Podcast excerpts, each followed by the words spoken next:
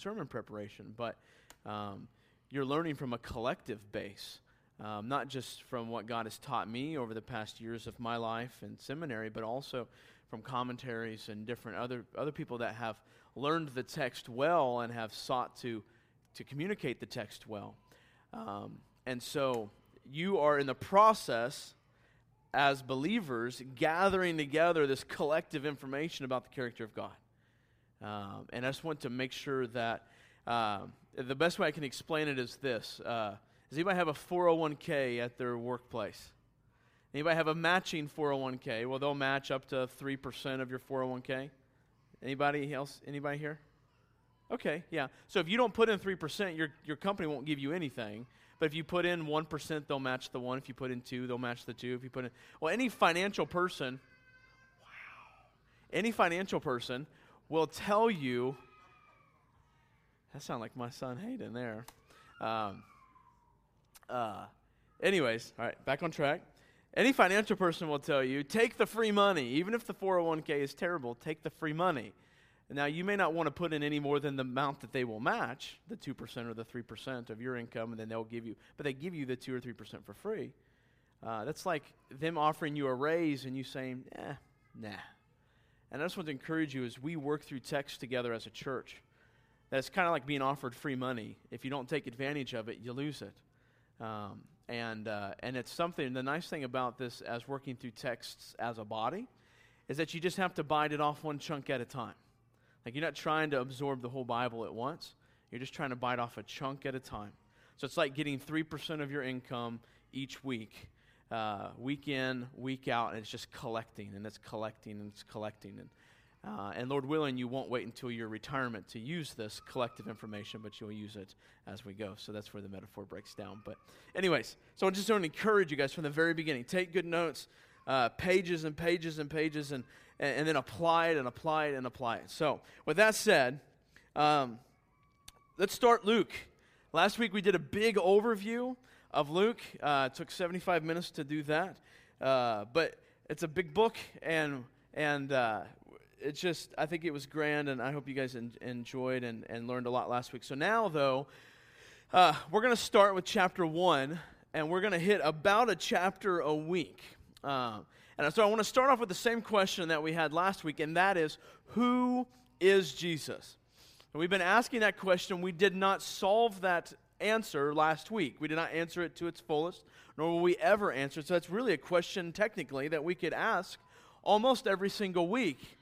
Um, and I want us to keep this question in the back of our mind as we study the book of Luke, because anytime, particularly, we study the Gospels, it's about revealing the person and the work and the ministry of Jesus Christ.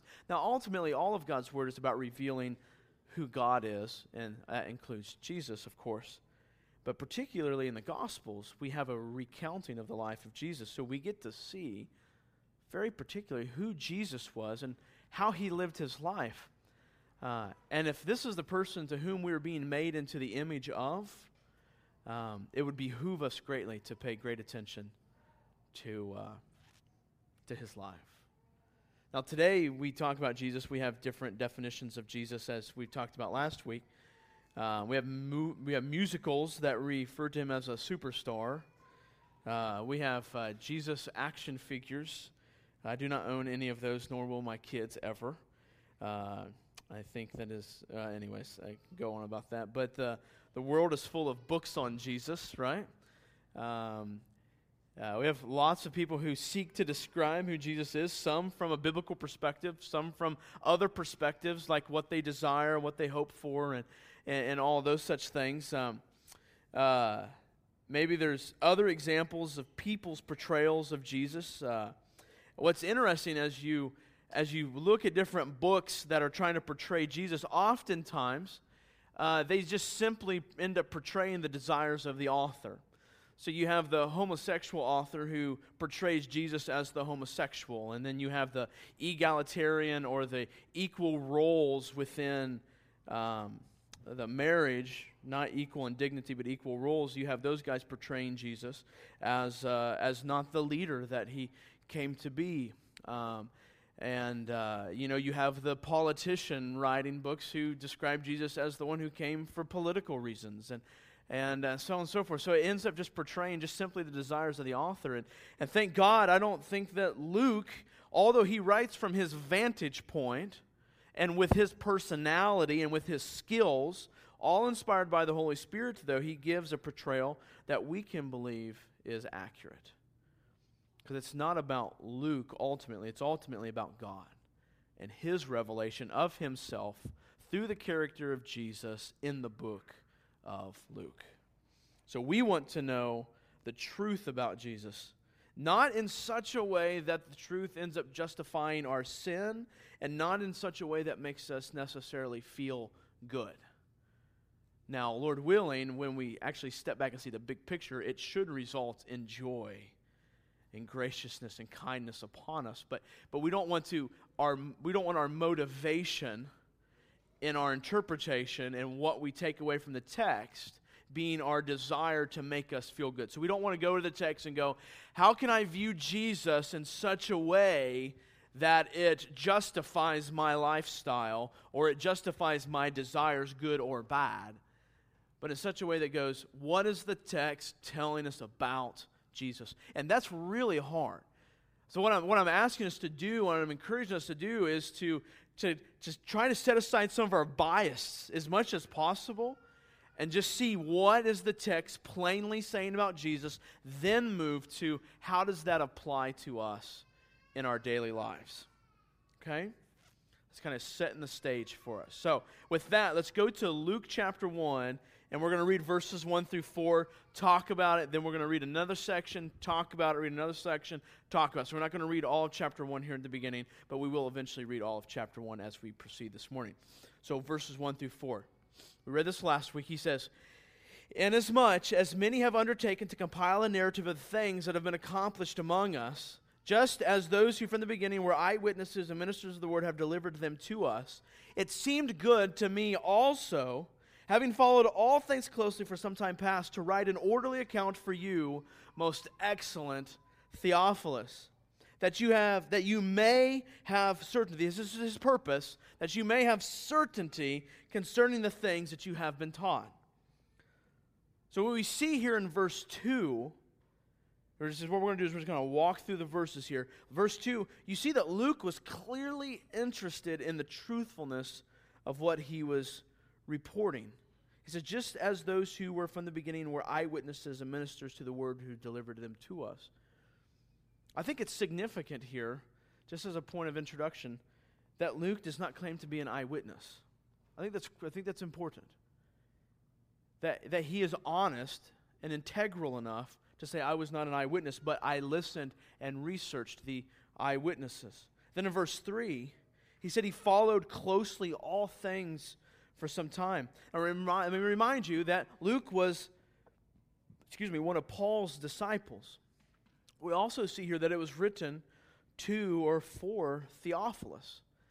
Theophilus was probably the funding member of this party. He's probably the one that paid for the project.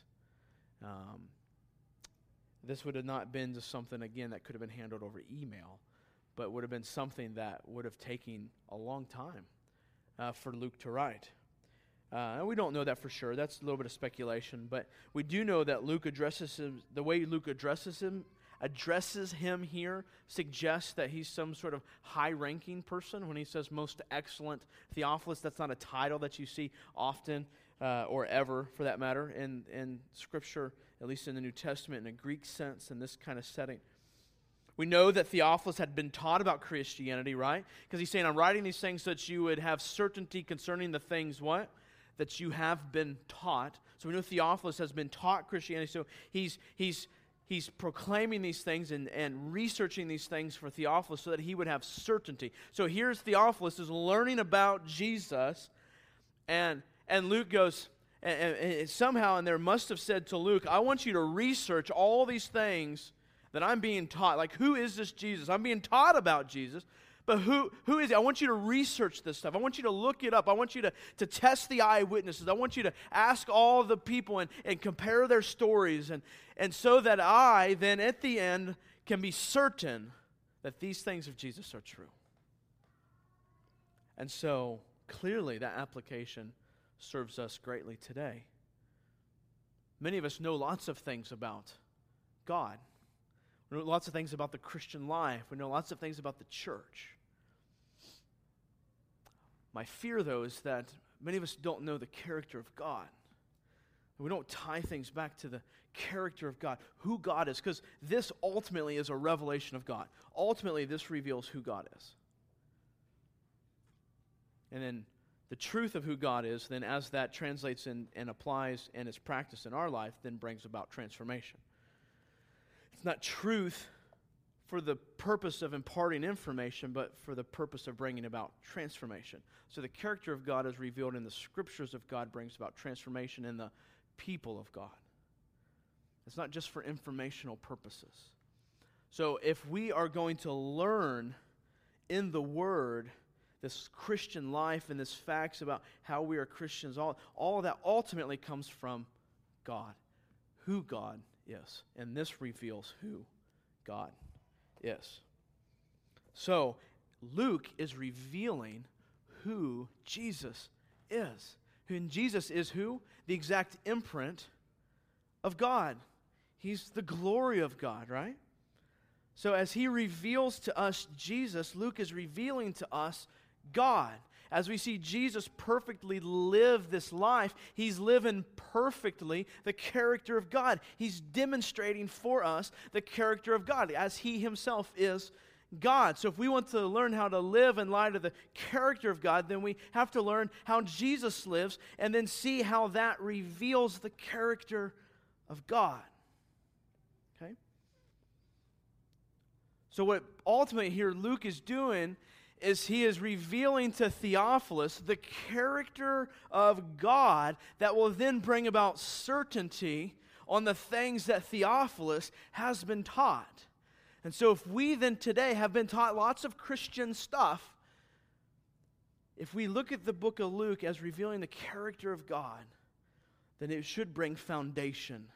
It should bring support to then how do we live this life out in light of the character of God so that we might be certain concerning the things that we have been taught.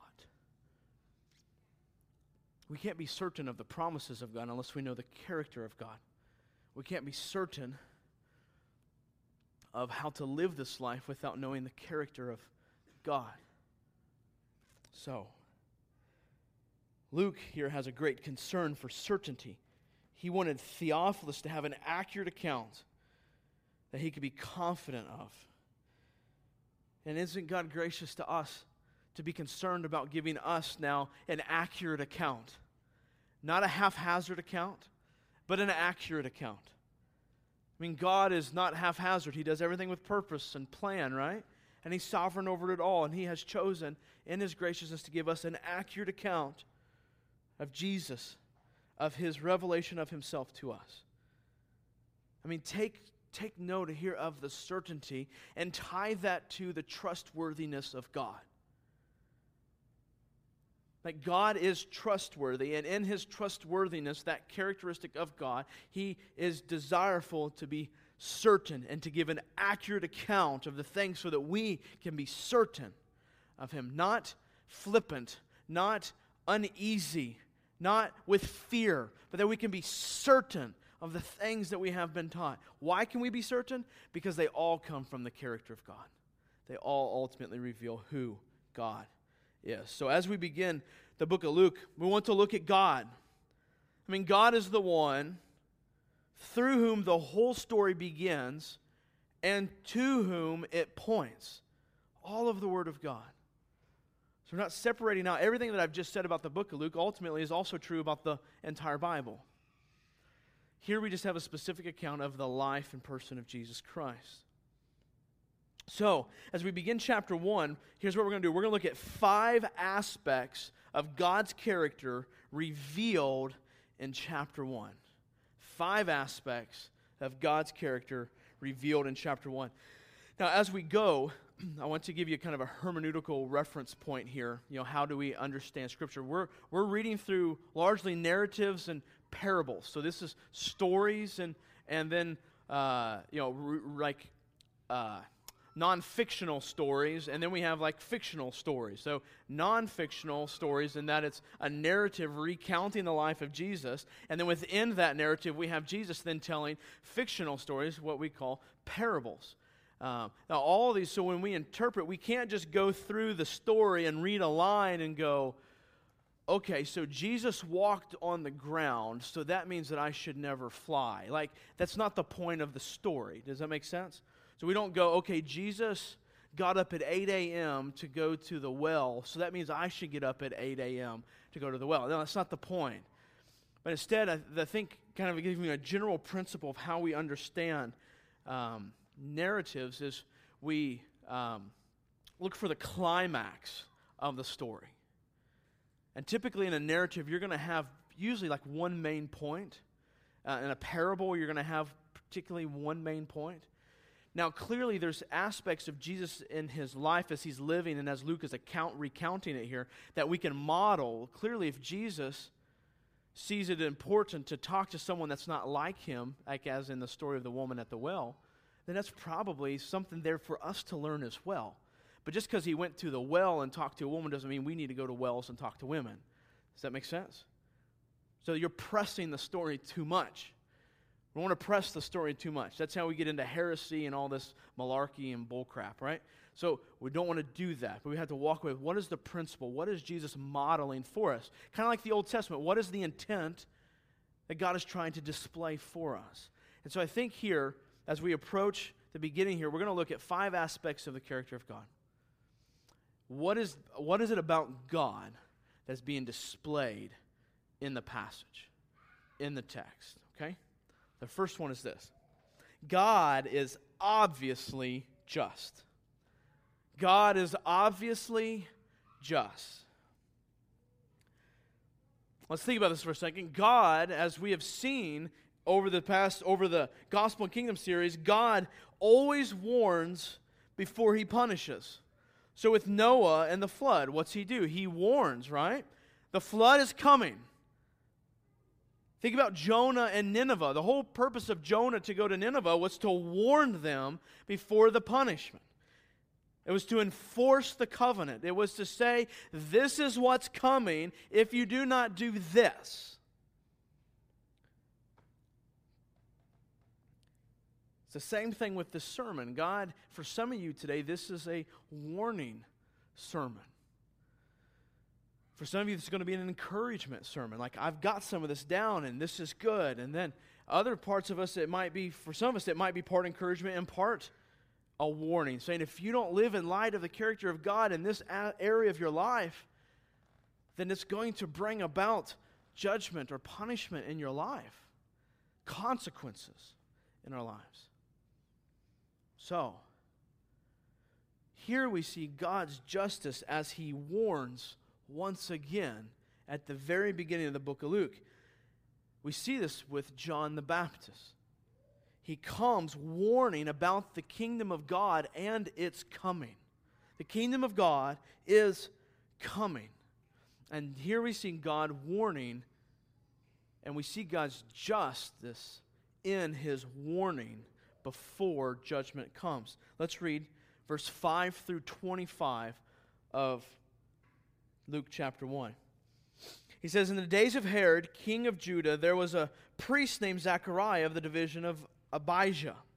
And he had a wife from the daughters of Aaron, and her name was Elizabeth. And they were both righteous before God, walking blamelessly in all the commandments and statutes of the Lord. But they had no children because Elizabeth was barren, and both were advanced in years. Now, while he was serving as priest before God, when his division was on duty, according to the custom of the priesthood, he was chosen by lot to enter the temple of the Lord and burn incense. And the whole multitude of the people were praying outside at the hour of incense. And there appeared to him an angel of the Lord standing on the right side of the altar of incense. And Zechariah was troubled when he saw him, and fear fell upon him. But the angel said to him, Do not be afraid, Zechariah, for your prayer has been heard, and your wife Elizabeth will bear you a son, and you shall call his name John. And you will have joy and gladness, and many will rejoice at his birth, for he will be great before the Lord. And he must not drink wine or strong drink, or he will be and he will be filled with the Holy Spirit, even from his mother's womb. And he will turn away, and he will turn many of the children of Israel to the Lord their God. And he will go before him in spirit and the power of Elijah to turn the hearts of the fathers to the children, and the disobedient to the wisdom of the just, to make ready for the Lord a people prepared. And Zacharias said to the angel, How shall I know this? For I am an old man, and my wife is advanced in years. And the angel answered him, I am Gabriel. I stand in the presence of God, and I was sent to speak to you and to bring you this good news. And behold, you will be silent and unable to speak until the day that these things take place, because you did not believe my words which will be fulfilled in their time. And the people were waiting for Zechariah, and they were wondering at his delay in the temple. And when he came out, he was unable to speak to them. And they realized that he had seen a vision in the temple. And he kept making signs to them and remained mute. And when his time of service was ended, he went to his home. After these days, his wife Elizabeth conceived. And for five months she kept herself hidden, saying, Thus the Lord has done for me in the days when he looked on me to take away my reproach among people. So here, at the very beginning, Luke turns to the time period during Herod the Great. This is about from around 20, or Herod ruled from 27 BC to 4 BC. And Luke begins with a Levite named Zechariah. It's interesting, the word Zechariah actually means God has remembered. Now, if you remember the storyline, what has happened? For 400 years thus far, God has been silent. He has not spoken to his people. But he made all these promises, right? So we have the partial kingdom, and then the, as the partial kingdom declines, we see the prophesied kingdom. That all of this, this change of heart, and, and the people will be renewed, and, and God's kingdom will be established. All that's been promised, and then silence. God's been silent for 400 years. And here, God finally speaks to Zechariah, and his name means God has remembered. Think about that. God has not forgot. Right? It's been 2,000 years since Jesus' return, like an ascension to heaven. God still has not forgot. Okay? But we see God has not forgotten. Zechariah and his wife were good people, the text tells us, that they obeyed the Levitical, the Levitical laws, that they were, tells us that they were pretty old, that they had not had any children, and that Elizabeth was, was barren. Now, to kind of paint the picture here, as a Levitical priest, Zechariah gets chosen here in the text to enter into the Holy of Holies and offer up the burnt incense. Now, the, the offering of burnt incense was offered up twice a day so that the incense would never cease taking place in the temple.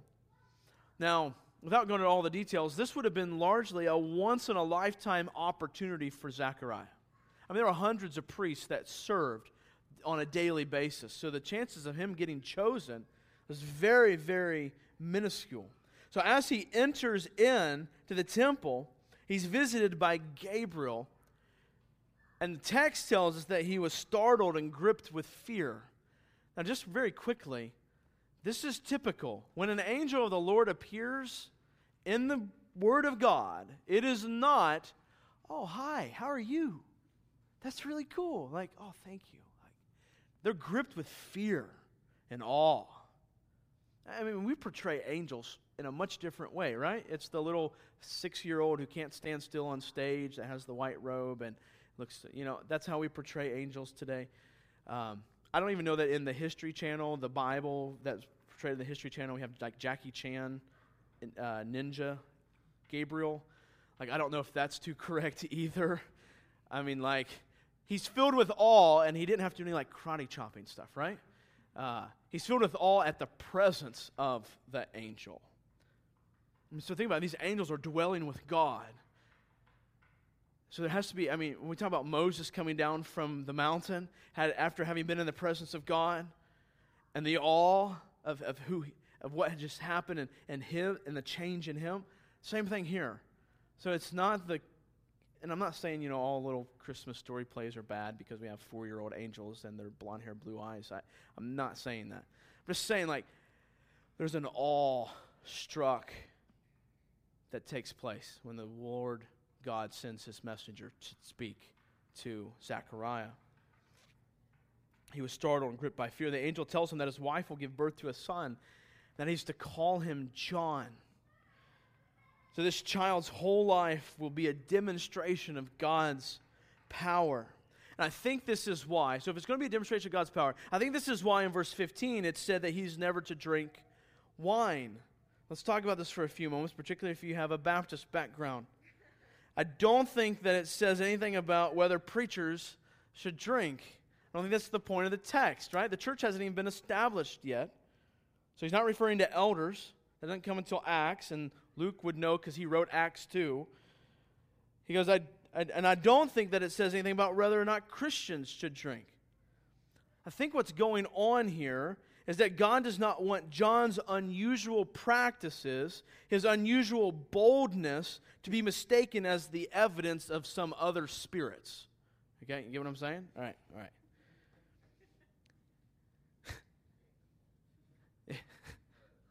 yeah. He wanted, he wanted to be clear. I think what God, he wanted him to be clear that it was the evidence of his spirit. So God forbids him from having anything intoxicating. So I think the hint, though, so you go, well, all right, Matt, well, that's really convenient, you know, for your drinking problem. But what, what, how do you get this from the text? Look in the next, look at verse 15 with me. For he will be great before the Lord, and he must not drink wine or strong drink. And most Baptists go, right there you go. No alcohol. And then he said, but in the same sentence, and he will be filled with the Holy Spirit even from his mother's womb.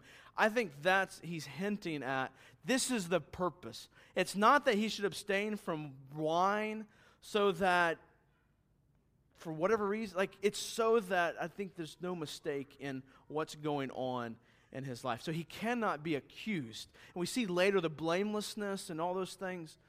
Uh, so he cannot be accused of these things, that it's clear. So, I mean, think about the role of John the Baptist. He's coming to proclaim the coming of God. Let's not confuse where this power and inordinate working is taking place from. It's not coming from spirits, it's coming from the Spirit of God. So, in response, what does Zechariah do? He, he does not believe Gabriel, right? I mean, come on. Like, if the angel comes to me and says anything, like you're going to fly like Peter Pan tomorrow, I'm going to go, hallelujah, man, whatever. I don't know how it's going to work, but I'm flying tomorrow, man. Uh, Zechariah says, yeah, right. Like, it's not going to happen. How is this possible? So, what happens is God silences Zechariah. He, he basically takes his speaking away. This is a big deal. I mean, the priest at this point, who made this offering, when they came out of the temple after offering up the offering of incense, and this happens twice a day, priest comes out twice a day, they're to give a benediction, basically a blessing to God. That's like their role. So they go on the offer, they come out, and then they speak to the people. And God says, uh uh, you are not going to be able to speak to the people because you did not believe. So he comes out and he cannot make a sound. And we see then, subsequently in verse 24 and 25, that Elizabeth does conceive, just as God had promised. And so the story begins there. Elizabeth responds to God's word with faith. And I would say, as a point of application to us, that that would be something worthy of us, uh, of our modeling. That we should respond to God's word with faith that we should respond to with faith. When we do, we're believing that His Word is true. I would argue a lack of faith and unbelief are virtually the same thing.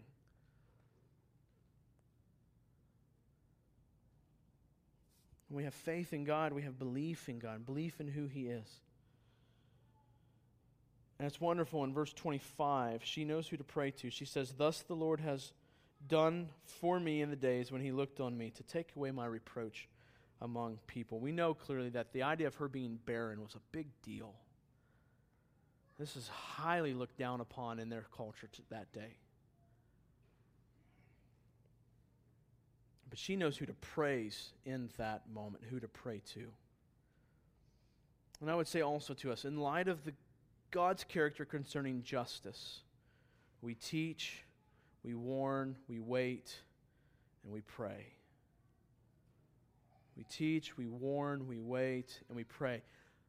Because what's going on here? So we see the character of God. He's just. How is he just? He's just in warning through John the Baptist the coming of Jesus and then the subsequent judgment that will take place the salvation and the subsequent judgment. So, how do we then live in light of that?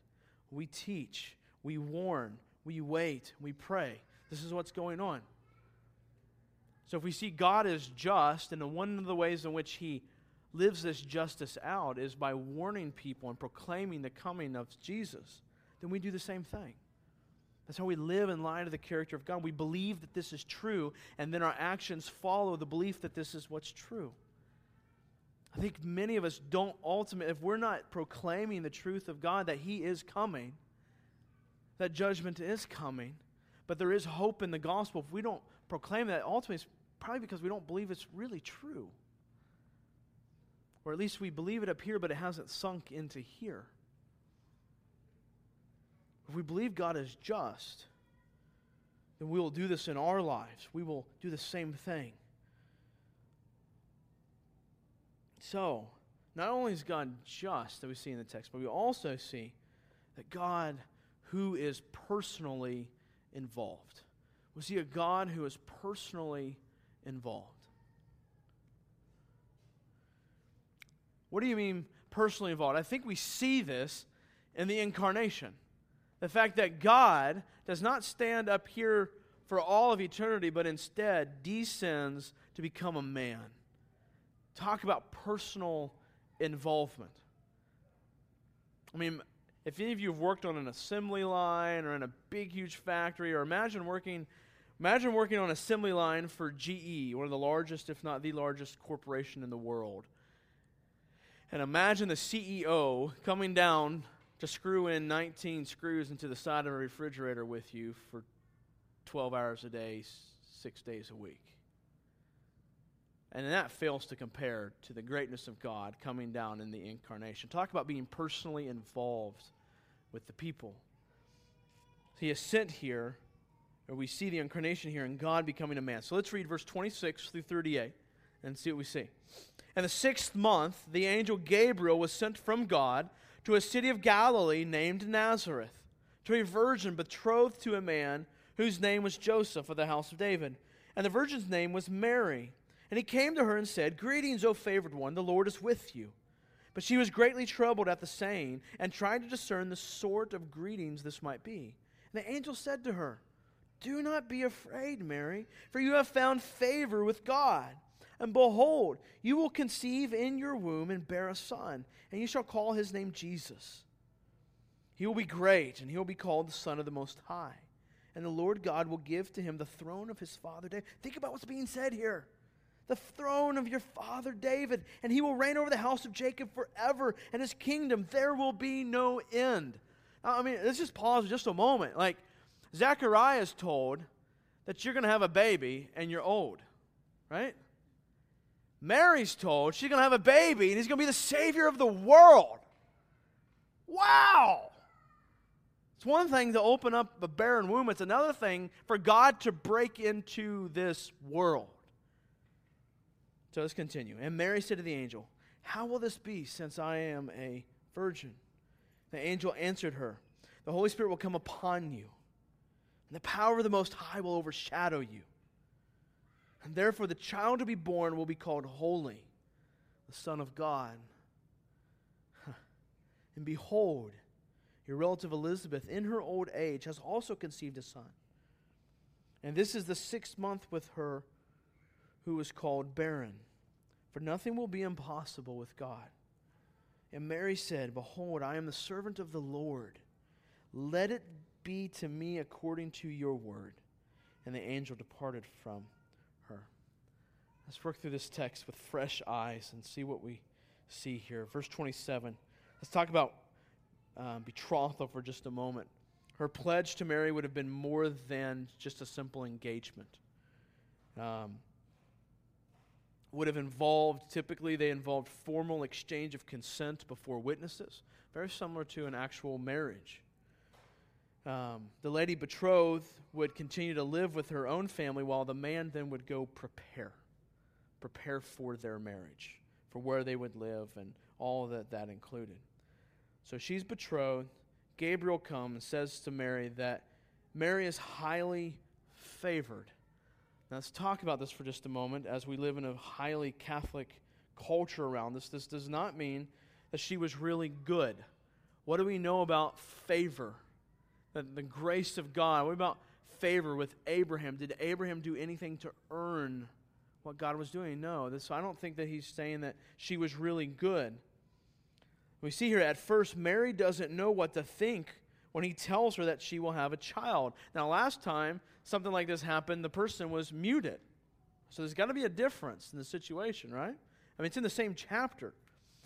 Luke chapter 1, verse 32 and 33, look at me, it says, He will be great and will be called the Son of the Most High, and the Lord God will give him to the throne, or give him, give to him, sorry, the throne of his father David, and he will reign over the house of Jacob forever and his kingdom there will be no end. I mean, think about the rich Old Testament background that we just got done talking about that we see here. This is the answer. Go look at this later, 2 Samuel chapter 7. This is the answer to David's prayer. It's the only kingdom to have no end is the kingdom of God. Right? The king and he said just says that the kingdom of he will be given a kingdom or and of his kingdom there will be no end. So he's saying to her that this will be the kingdom of God and it will be your sons. That's crazy. I mean, think about gospel and kingdom and what we've just looked about. And, and he just says to Mary, that little baby you're going to have, it's going to be his. Again, like at this point, if I marry, like, you know, I'm fainting, right? Whoa. All Mary can say is this How will it be? I don't think that Mary, because of the context, I don't think that Mary is doubting like Zechariah, but instead is more wondering how will this happen? How will this happen? Not how will this happen? More like, how will this happen? And then, see in the text, I kind of paused as we were reading. But see in the text the echo of creation in the how this will happen. Look back in the text with me.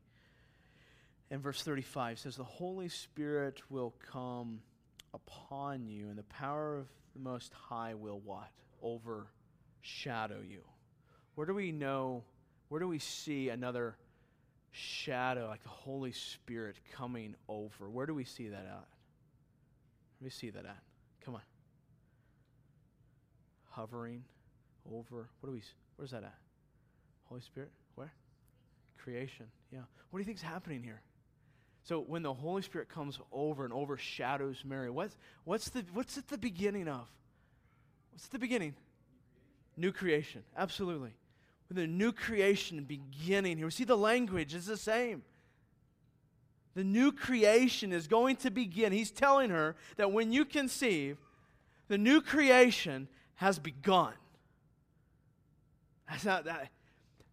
I hope you never read the, the Christmas story again the same way. The new creation is beginning. And all that that implies. And then see the echo of the Holy Spirit filling the tabernacle. He says, this is when, again, this is the how. How is this going to take place? New creation is going to begin, and the Holy Spirit is going to fill him and you. It says, the Holy Spirit, verse 35, the Holy Spirit will come upon you. When did the Holy Spirit come upon people? Very, very rare. Consistently, it did in the tabernacle. Right? The new creation was beginning. So let's, let's talk about Mary here for just a few more moments. The Bible never teaches that Mary was born without sin, lived without sin, or was taken up bodily into heaven without dying, okay? This is not what the Bible teaches us about Mary, but instead she is an example of accepting an honor that would include the possibility of earthly suffering. I mean, think about Mary as virgin. Was not highly looked upon, particularly in Jewish culture, for her to be pregnant without being married. This is going to bring about suffering in her life, but instead, she takes this honor gladly. So she's an example of that, but she's not an example of sinless living. But instead, uh, her faith here is displayed, I think, is amazing. Even in the midst of trying times, she was faithful and believed she could and probably would be mocked. And it would also be trying for her soon to be husband as well. This is a big deal. But she knew that ultimately what she had was a blessing. So here, Mary is being told that what's going to come upon you is going to be awesome. In the back of her mind, she knows this is going to bring about some potential suffering in my life. But ultimately, her hope is not placed in the suffering or the way people are going to look at her. Her hope is placed in the God who's about to bring about a marvelous act in her life. And I would encourage us that we need to realize that even when we are mocked, that what we have is truly a blessing. That Mary, and what she's about to be mocked in, was truly a blessing. Now, let's talk about how this applies to us. Some of us might be mocked by the world for our faith. I don't see that typically happening, uh, at least in our cultures. But I wonder if the majority of our mocking doesn't come from inside. It comes from inside. So I know in this moment that I should place my hope in Jesus, but that's just stupid. Instead, I need to pick myself up and go change the situation. Then I can feel better. It's just simply mocking the hope that we have inside, and then ultimately where we don't believe in that hope, and then we don't live in light of that hope. And um, I think for many of us, we don't realize the blessing that we have, so we don't live in light of that blessing, that hope that we have. Let's continue on. The incarnation here, this is not God in the distance. Instead, he is one who personally involved himself in all of humanity in, during this time in history. I mean, think about this. He has involved himself in our lives. When we sing truths of God, does that strike you that he has involved himself in your life? He did not have to. So, as God involves himself in his life, what do we see about the character of God? There's many things that we see, but one thing that I would point out to us is that we should love one another in self giving humility. What do we see God doing here in his personal involvement in the people? We see his humble self giving. That God humiliates himself to come to earth to give himself to us. Right? And then who are we to hoard ourselves? Particularly in the community of God. When he has given himself to us, in order for us to live in light of that, we must then give ourselves to others. What does that look like? What does that look like? I think it means putting aside our preferences, desires, and submitting to one another. I think it's a willingness to give ourselves to each other. So, what does it mean to like give ourselves to each other? I think it means, at the very least, to ask questions of each other. Questions like, How's your marriage? How's your finances? How's your heart? It also means questions of hey, can you help me with this?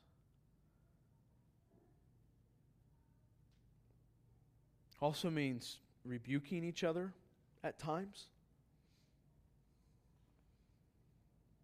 Like, it's hard, honestly, I, I think, to do gospel centered rebuking because you have to ultimately look at the log in your own eye, repent, and then go.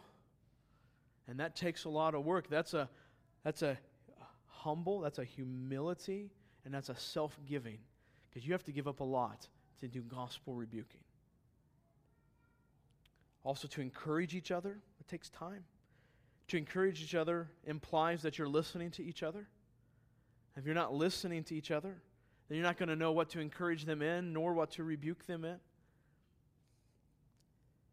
We should not be, this also means this self giving humility means that we should not be afraid to commit to each other.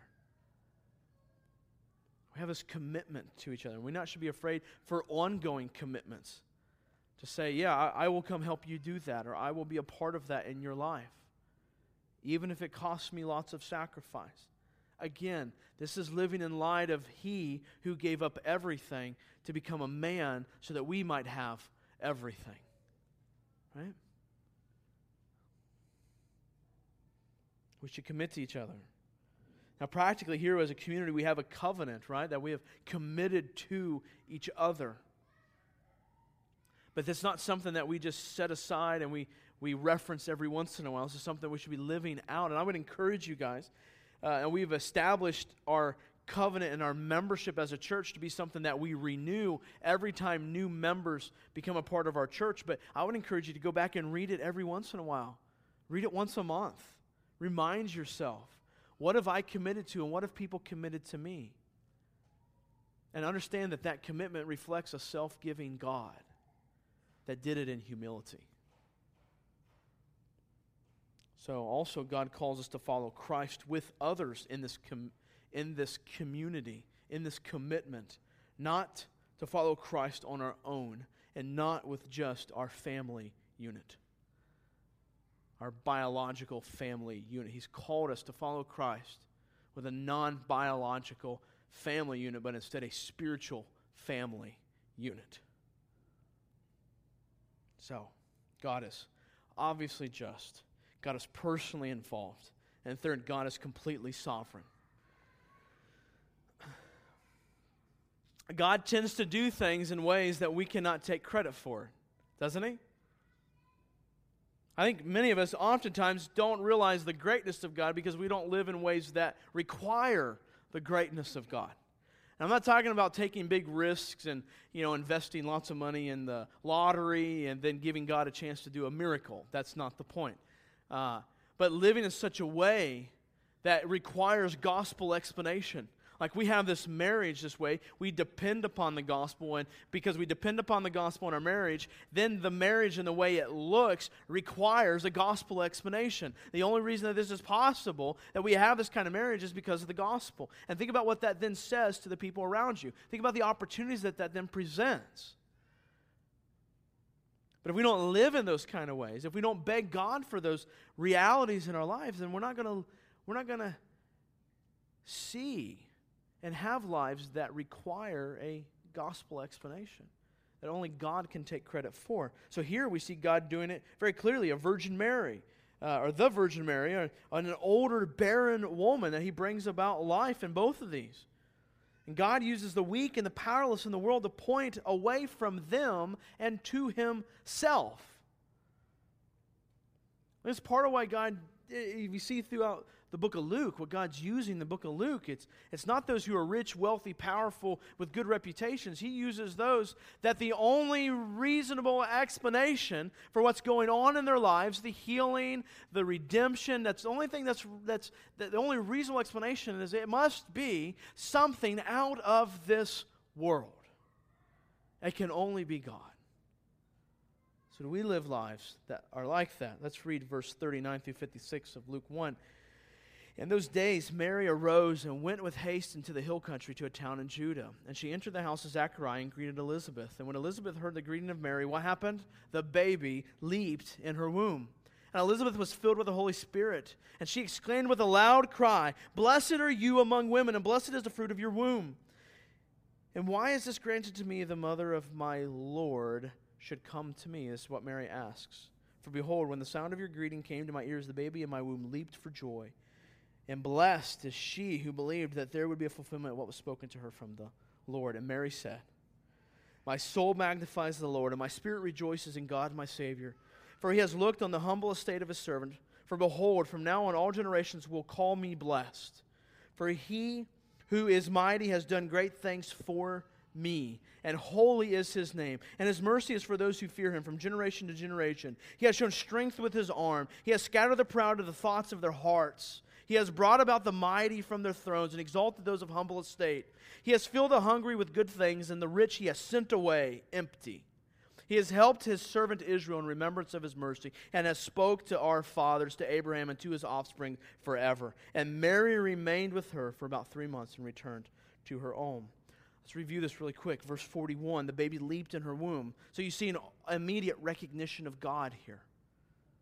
Verse 43 Elizabeth refers to Mary's baby as her Lord. God had clearly revealed this to Elizabeth. Remember, it talks about the Spirit speaking to her?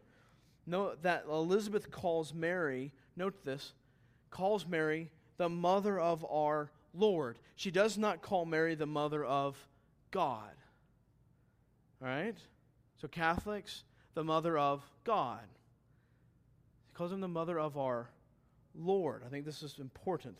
Mary was not God's mother. The Bible never calls Mary that. The Bible never teaches that heaven has any other monarch than God Himself. This is not shared with Mary. So, Mary, far from being the greatest woman in heaven, is a sinner who herself needed to have faith in God's promises. Verse 45 So Elizabeth refers to Mary as one who has believed. She's one who has believed. In Mary's own praise of God, go back and look. She speaks of him as her Savior. If she was perfect and sinless, why does she need a Savior? If she is to be the monarch or the, uh, of heaven, then why does she need a Savior? She is, in, I think, clearly indicating that she is a sinner in need of a Savior. Christianity also has never taught that Mary is a part of the Trinity, never taught that Mary is God's wife. Christianity teaches that Mary was a sinner saved by God's grace and used in an amazing way by God's grace. Yeah. Just like you and me, right? Now, I mean, I ain't planning on having no baby anytime soon. I mean, you know, I mean, God can still use us all in a marvelous way. And I think that's what we see here with Mary. Verse 48. When Mary says that all generations will call me blessed, I don't think Mary, Mary is not being prideful and talking about she is good morally. Okay? So again, so the Catholics take that. We are good. She is good morally. I think what she is saying is that she is obviously in debt to God's kindness. That God has blessed her and she did not deserve it. Not that she's going to now be some sinless person. She recognizes that she is enslaved and in need of a Savior. Verse 51 through 53. She talks about God has brought down rulers, and so certain is she. If you look at the Greek, she speaks in the past tense as if it's already happened. And God's bringing down rulers. She speaks as if it's already happened. Those who revolt against God will be put in their place. We see that in the psalm that we read earlier. God is the reason that we can be saved. All right. So notice in this text, talking about God and God's character, notice God's sovereignty in his usage of unusual means. Notice his sovereignty in his usage or his utilization of unusual means. He does not use the usual that we would think would be the common way to get this task done.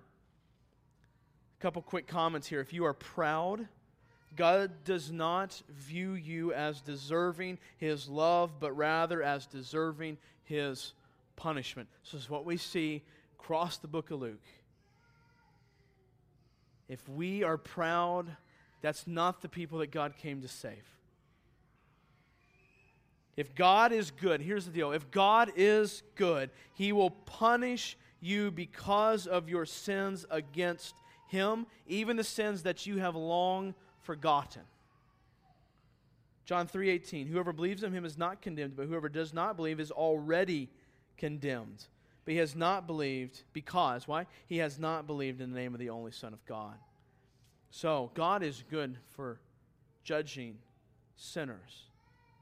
But instead if you are despairing if you have humility find your hope in God as we think about this our earthly hopes are fading away compared to the hope that we have in Christ. And I would say a mark of maturity in your faith is the gradual increase in hope in Jesus and the decrease in hope in everything else. The increase in hope in Jesus and the decrease in hope of everything else. Ourselves our spouses, our workplace, our children. He's the one we must trust. And there is no situation. Man, those kids are like crazy this morning, are they not? Wow. Full moon? Yeah, whatever it is. Someone slipped them some like uh, go go juice this morning or something. Woo! It's the Holy Spirit. That's what it is. They got the Holy Spirit this morning. They are. They're speaking in tongues too. That's what they're doing. No, I'm just kidding. All right. There's no consonant, so it can't be. Uh, I'm sorry. All right. Sorry. There's no situation, guys, if talking about hope and trusting God, there's no situation that we care more about than God, nor is there any situation that we have more control over than God. Okay? There's no situation we care more about and no situation that He has less control over than we do. Why do we try to take control? Why? What do we feel like we have to have control? What do we feel like we have to have all the plans and all the details? We don't have to. Even in our soteriology or in our doctrines and how we believe we are saved, we often find hope in our ability to choose God. No wonder we struggle to place our hope in Him as we try to live out our salvation.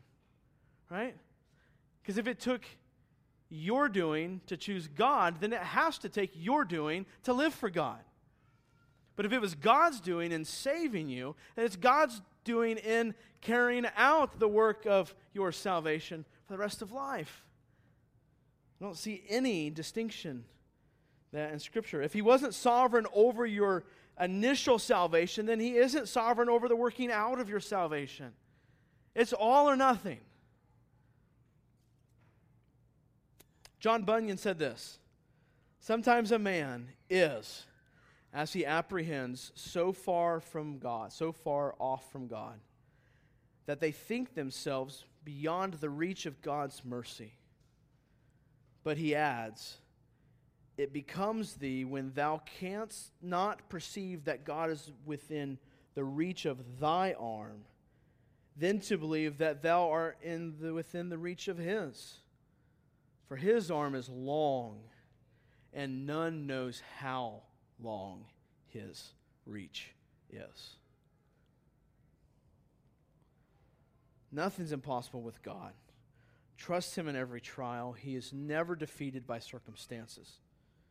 When you feel defeated by circumstances, you are not believing that your identity is in Christ, because if you did, then we know that you are not defeated, but you are victorious. Christ is victorious does not matter what our circumstances are. Now, we may need to then alter circum, you know, and, and, and be better stewards or change things or work on things, but that comes after we work on our heart and where our heart's at in relation to God. Right? We typically want to change the circumstances thinking that that'll change our heart. But when we change the circumstances, most of the time that all that does is just feed our idol.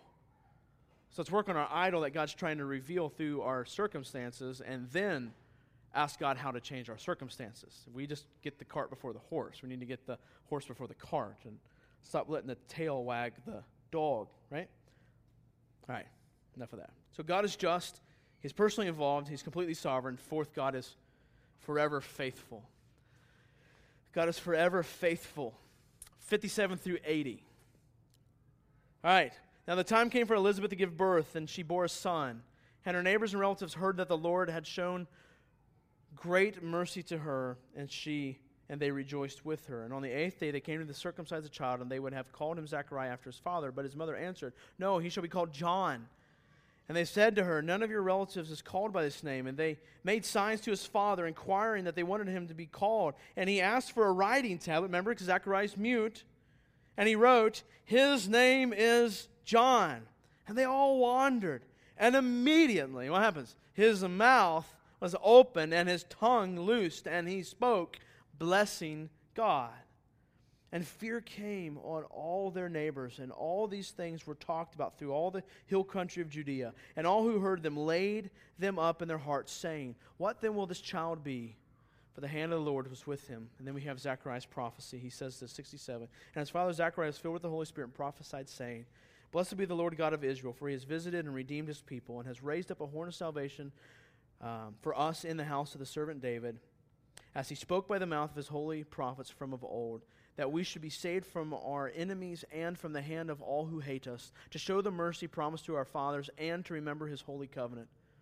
The oath that he swore to our father Abraham, to grant us that we, being delivered from the hand of our enemies, might serve him without fear, in holiness and righteousness before him all our days. And you, child, will be called the prophet of the Most High for you will go before the Lord to prepare his ways, to give knowledge of salvation to his people and the forgiveness of their sins. Because of the tender mercy of our God, whereby the sunrise shall visit us from on high, to give a light to those who sit in darkness in the shadow of death, to guide our feet in the way of peace. And the child grew and became strong in spirit, and he was in the wilderness until the day of his public appearance to Israel. Do you see how faithful God is to fulfill his promises? Even within this chapter, Promises made, promises kept. He promised Zechariah's muteness, and we see the beginning of it, and we see the end of it. We see the promise of John, and then we see his birth. I mean, think, God's speaking here symbolize or the silence symbolizes God's silence since the book of Malachi, and now the uh, the breaking of that silence symbolizes God's breaking of that silence. So here Zechariah now can speak, and now we see that God is about to speak, and it's going to begin with John the Baptist saying, Here comes Jesus. He's coming. Be ready. Zechariah was unable to give a benediction nine months earlier or a blessing to the people. Now, his first words were a benediction, a statement of praise to God, and he recounts the mercy and the greatness of God in those verses that we just read. The Bible's full of promises. We know this. Many of that fulfilled here in Luke. God promises that all the nations will be blessed through Abraham, and he's keeping that here. God is showing similar mercy here, and those people are exercising faith. Look at Abraham's wife. What do we know about Abraham's wife? What was she? She was barren, right? And God still kept his promises. Now Elizabeth was what? Barren. And look what happened. God kept her, or kept his rather, promises. God promises to provide redemption, and we see him not forgetting that here. If you look at the book of Isaiah, it talks about a virgin will be with child.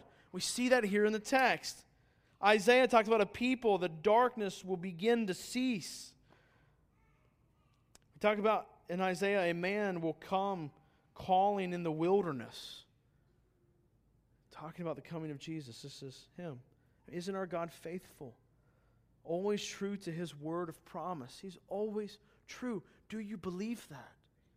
He is always true to his promise. If you remain out of Christ, he will remain too true to his promise to punish. But if you repent and trust, his atoning work provides forgiveness for you, and he is faithful to forgive.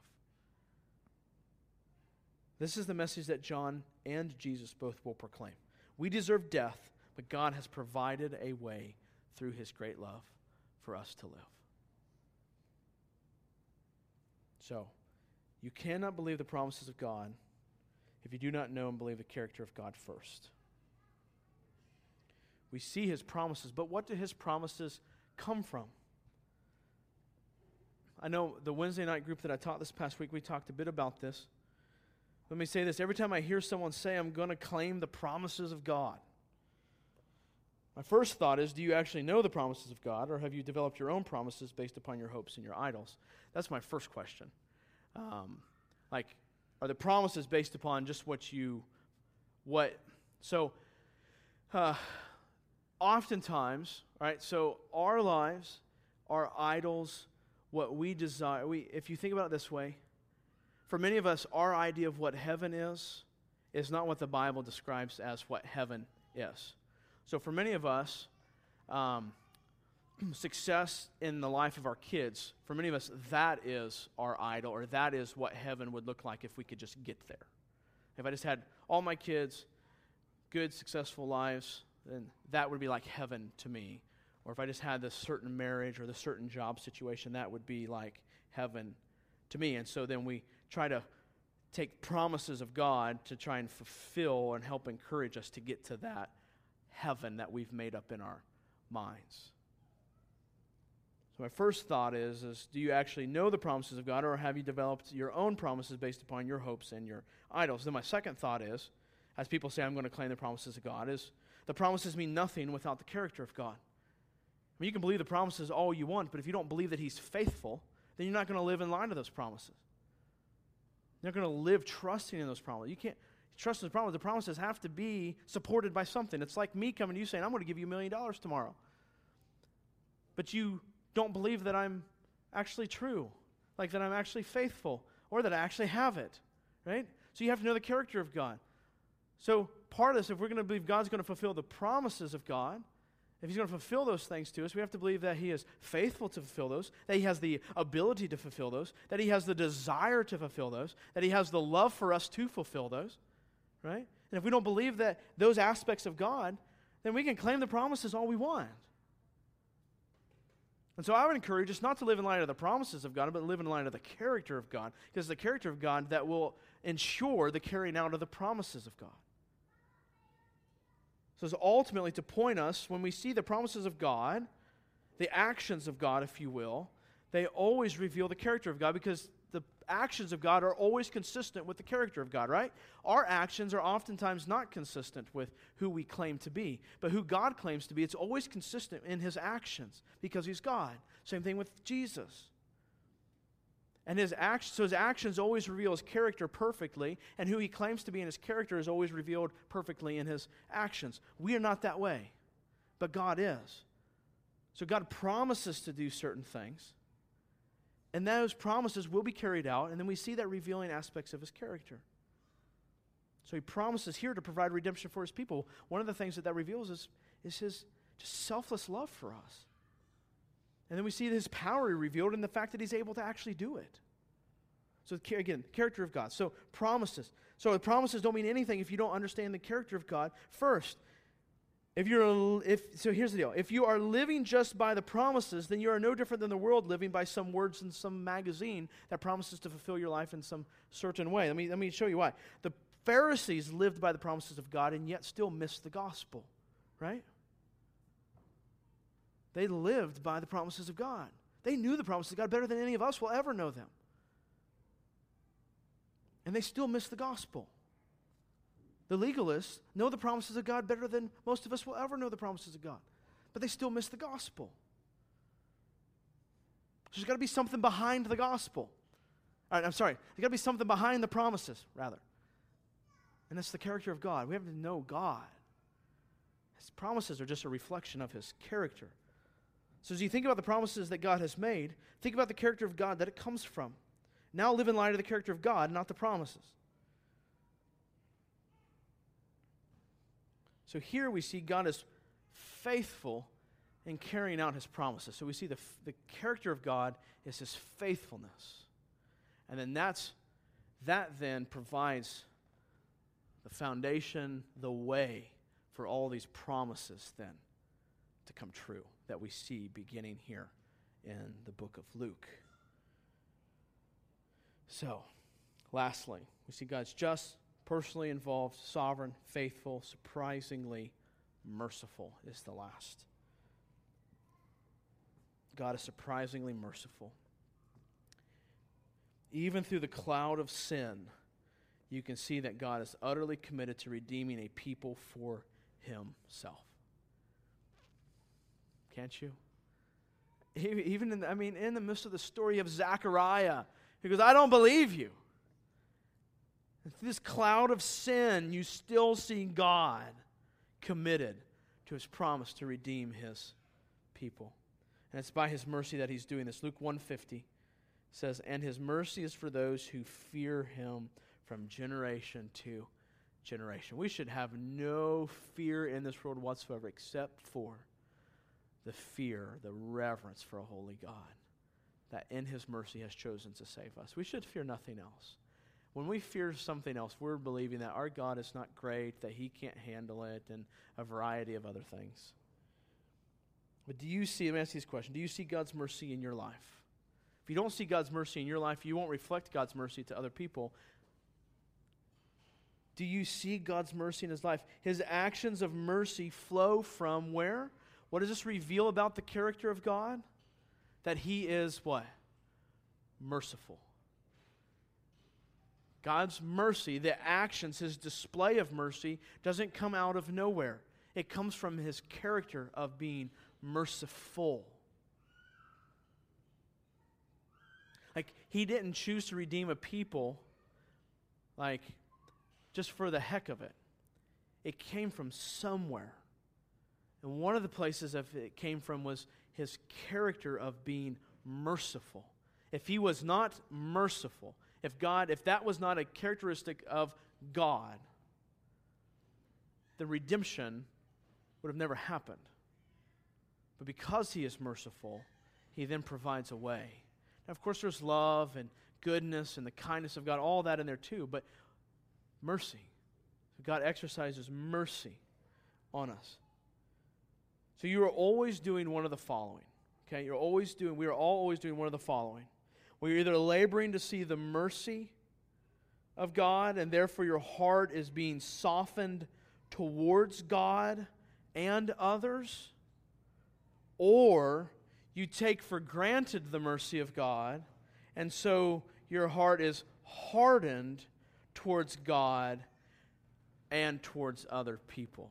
We're always doing one thing. This is not a place where we can just stand neutral or in a position of non movement. We are moving in one direction or the other. We're laboring to see God's mercy and then live in light of God's mercy, or we are choosing to take for granted God's mercy and then we live in light of taking for granted God's mercy. So, labor to notice God's mercy in your life. Labor to see that.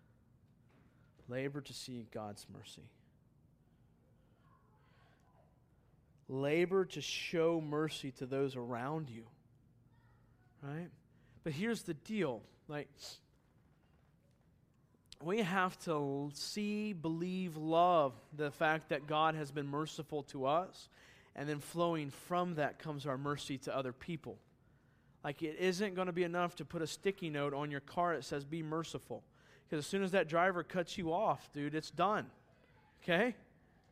But if in that moment the first thing that comes up out of your heart is that God has been merciful towards you, then what will flow from there is probably repentance and not the honking on your horn. I'm not saying the horn is wrong.